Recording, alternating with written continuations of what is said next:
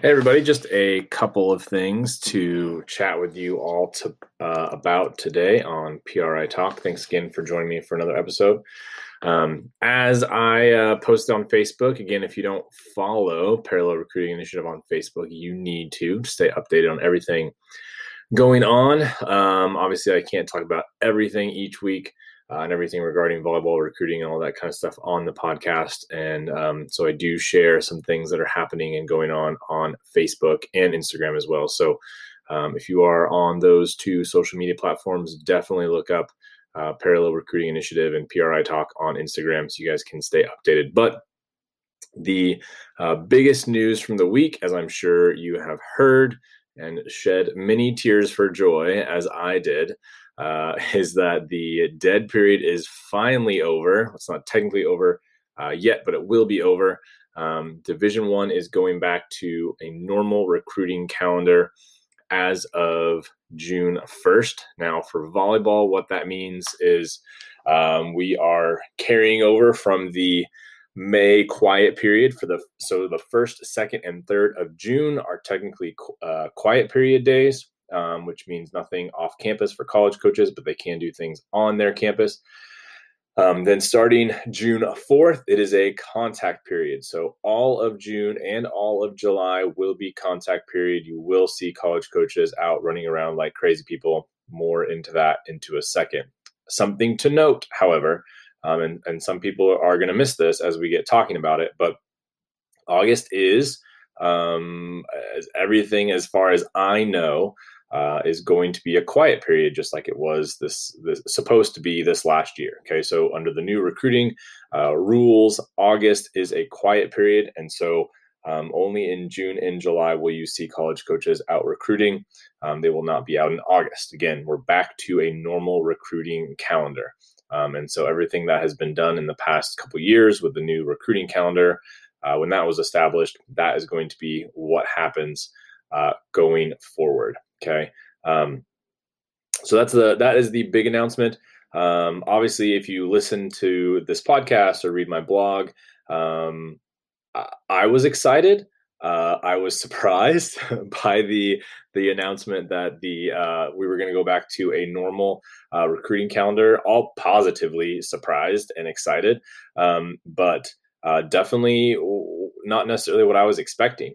Um, I was honestly kind of expecting um, maybe a quiet period, maybe only coaches could go out, nothing on campus, you know, some sort of limitations um, put in place uh, to limit kind of the craziness that we will see here in, in June and July as coaches can get out um, recruiting at AAUs, most likely, um, at nationals, most likely, um, and, and any sort of practices or, or smaller kind of tournaments. Um, so so that that is obviously really really good news. Um, so if you are in the 2022 2023 class, excuse me, or the 2022 class and you're uncommitted, start sending those emails out. Those Division One schools are going to be out looking. Um, I've spent a lot of time talking to college coaches about their needs for this fall, their needs for 22 now, uh, needs uh, as they're diving into the portal headfirst with uh, what I hear yesterday 860 athletes in the portal. Um, and so there are a lot of coaches out there right now looking for athletes. So do whatever you can to get in front of them. And if you need some help, obviously, uh, reach out to me. You can contact me over my um, over at my website privolleyball.com. Um, so so that is the exciting news um, about the uh, dead period finally being over, uh, and we can get back to um, more normal, normal, normal, normal. Okay, um, so that that is the first thing. Uh, the second thing um, that that I was gonna gonna talk about, and hopefully we can have um, some sort of discussion about this because I'm intrigued at what everyone thinks. Um, some of the new, uh, I spent the last two weekends um, at Lone Star qualifier and then the Kansas City Show Me qualifier the weekend before that. Um, so it was at two qualifiers, uh, three days each, obviously. Um, and some of the new qualifier rules because of COVID um, is, is, they they stopped having uh, the playoffs. So normally in in a tie situation for pool play, with with one or two teams needing to go on into the gold bracket, they will have a playoff. Obviously, if they're not going for gold, then they don't have a playoff and they just do the the set percentage, point percentage, whatever. They do something like that, and then everyone gets situated um, because it doesn't matter as much. But normally in the gold brackets, there would be a playoff. Well, because uh, because of COVID, they didn't want people hanging around. They didn't want people going in and out of the the convention center, which again all makes sense. Um, they didn't have any of that uh, this year, um, and so everything was done by um, set percentage, point percentage, and, and whatever else. Um, and I personally, so I, have, so a couple different things on this. I personally think that they should just continue doing that.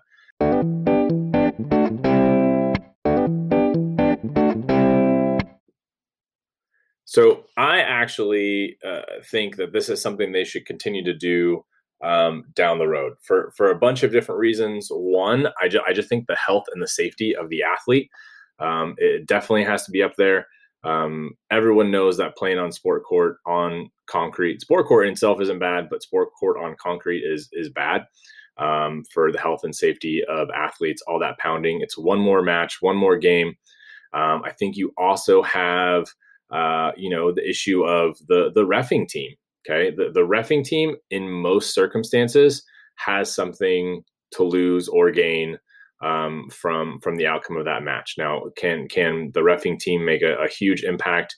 Um, no, uh, but I, I, I just think you remove all of that sort of um, uh, discrepancy or issue or or or I, I, can't I really have a word for it at this moment, but you remove that uh, altogether, all that drama, uh, you remove that from it, and it keeps courts on time.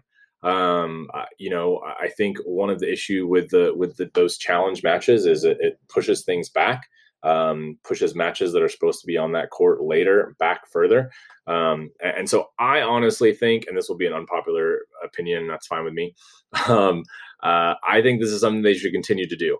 Um, I, I it just feels like it makes the day go a lot smoother. Um, now on, the, on kind of the flip side of this, so this was something that I was was kind of surprised by given the no playoff kind of structure, okay, um, because of COVID. Now, what happened in USA was that on day two, um, if you finished first or second in your pool, then you came back after about a two hour break and you had one to two challenge matches that you needed to play um, after a two, three hour break, maybe sometimes. And, and this I really struggled with um, not that it hasn't been done before, but because of all the reasons that we just talked about, is, is you got too many people hanging around, you've got people going in and out of the convention center when you don't need to. Um, so all that kind of contact and and and back and forth, um, all the things that you're trying to prevent, uh, really, they were still doing that.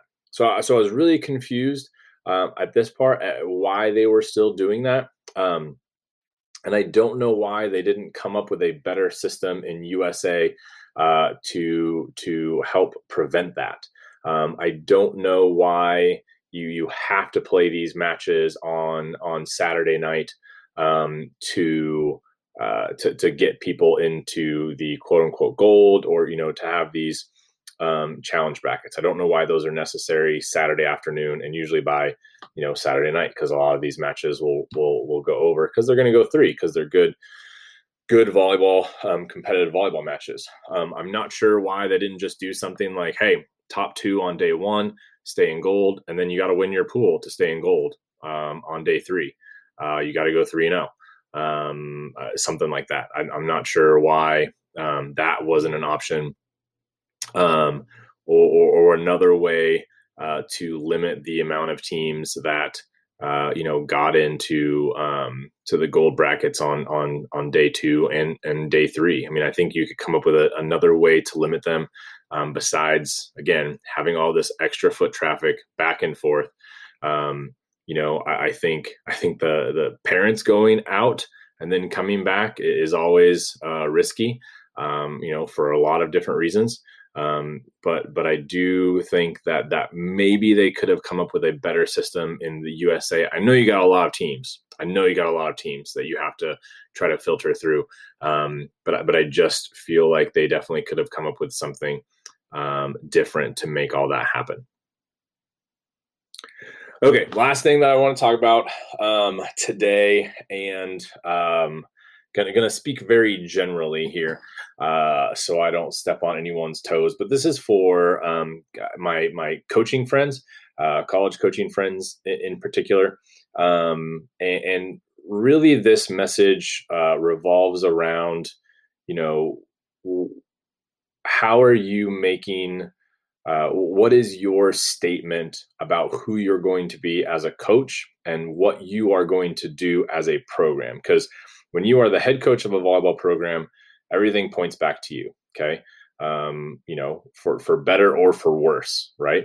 Um, and, so I think there are a lot of um, young coaches out there, usually, um, not not exclusively, but I think a lot of young coaches, first time head coaches, maybe um, that have the mindset of, well, I'm going to get rid of all these kids and I'm going to bring in new ones. And I'm not trying to say that there's nothing to be said about bringing in your own kids and the kids that you recruit. That's definitely a huge bonus. Um, but but and, and, I know I definitely got asked the question several times when I when I became a head coach. Um, you know, got asked the question. So are you starting over? Are you gutting the program? Like, what's what's your plan on getting rid of all of these kids that uh, that obviously aren't good enough to be successful, right? Um, and, and, I remember too um, had an athlete that that I knew um, she was committed to another school, and I felt like I could probably reach out to this kid, uh, offer them a scholarship, which I had, and they would probably decommit from the school they were committed to and and and commit to me. Maybe not. Um, you know, I think there's a lot of athletes that that they believe in their commitments, and I think that that's great.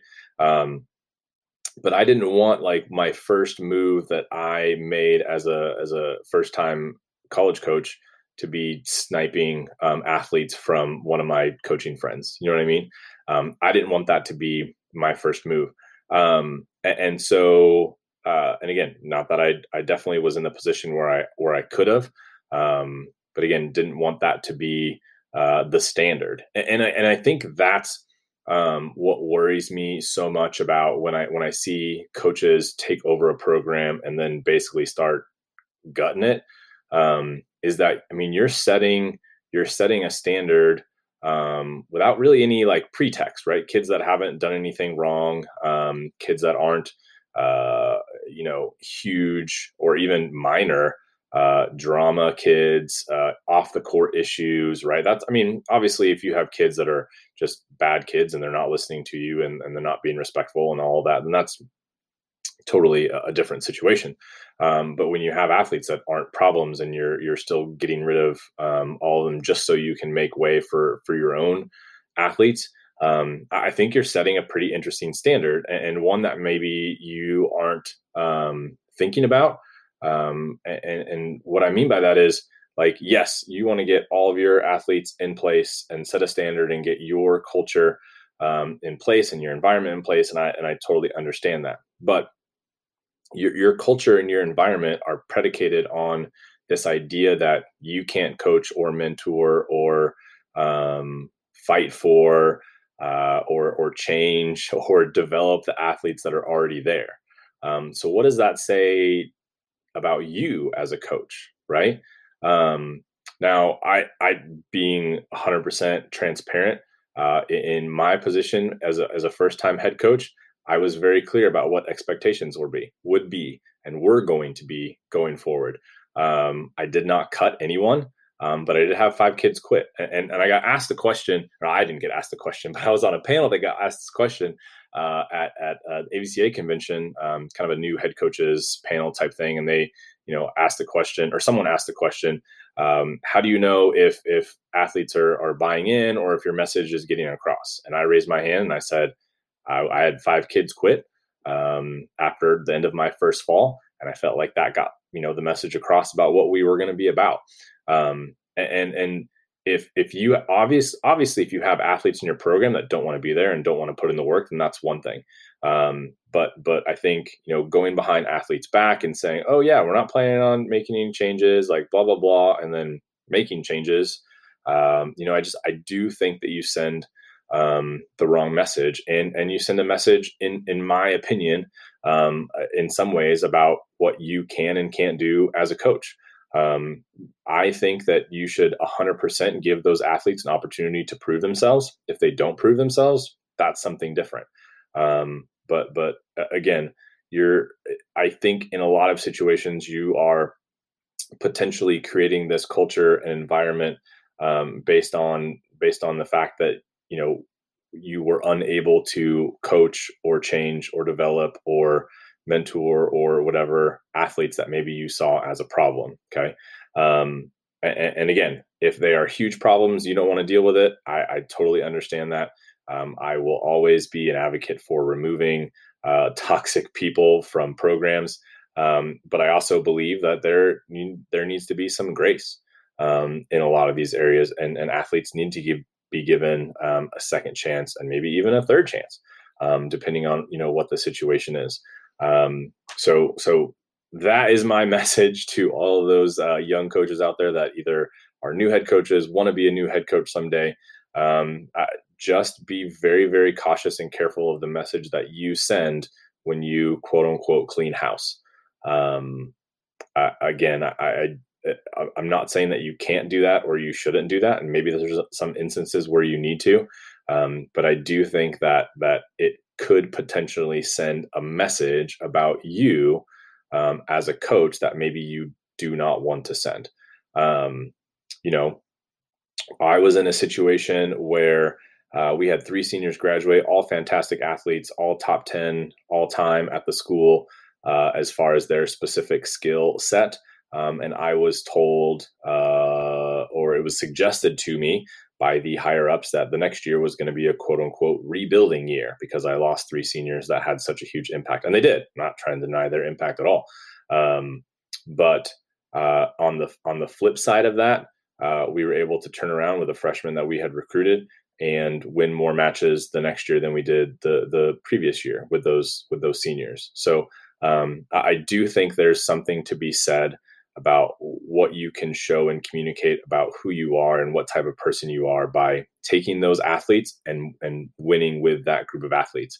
Um, and and I don't know all the ins and outs and specifics of several schools uh, out there this year, um, but I do know that I mean if you just go look at some records of some schools this year, there were definitely some schools that turned things around. Um, and you can say, well, it's COVID year and all these variables and blah blah blah, and that's fine. But there were several schools um, that took a unsuccessful program the year before and turned it into a successful program this year. Uh, in some instances, very successful. And again, I don't know. Maybe they did. maybe I'm wrong, and they just got rid of all the kids that were there and brought in all new kids. Uh, my my quick kind of understanding is that was not the case. Um, and, and, they did a very good job mentoring and growing and developing the athletes that they had um, and coaching them in a way that was going to make them successful. And so, um, that I think speaks volumes about who those uh, what that who those staff the coaching staff is as coaches and and speaks to a lot about who they are as individual people. Um, and so just something to keep in mind. All right guys that's it. Uh, have a great week. I'm excited about the uh, dead period being over and i hope you are as well. And remember coaches are people too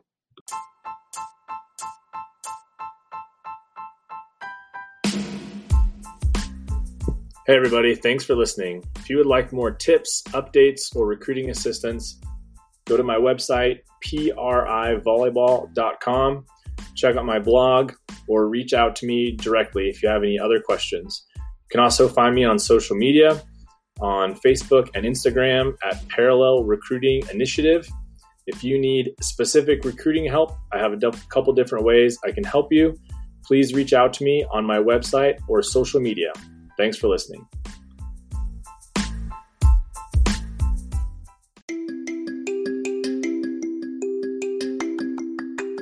Hey everyone, thanks for listening. If you have found this podcast interesting, helpful, or beneficial, or you're just a huge fan of myself, then please think about donating to the PRI Talk podcast. I would love to continue bringing you recruiting advice as well as information on current volleyball events, and your support can definitely help make that happen.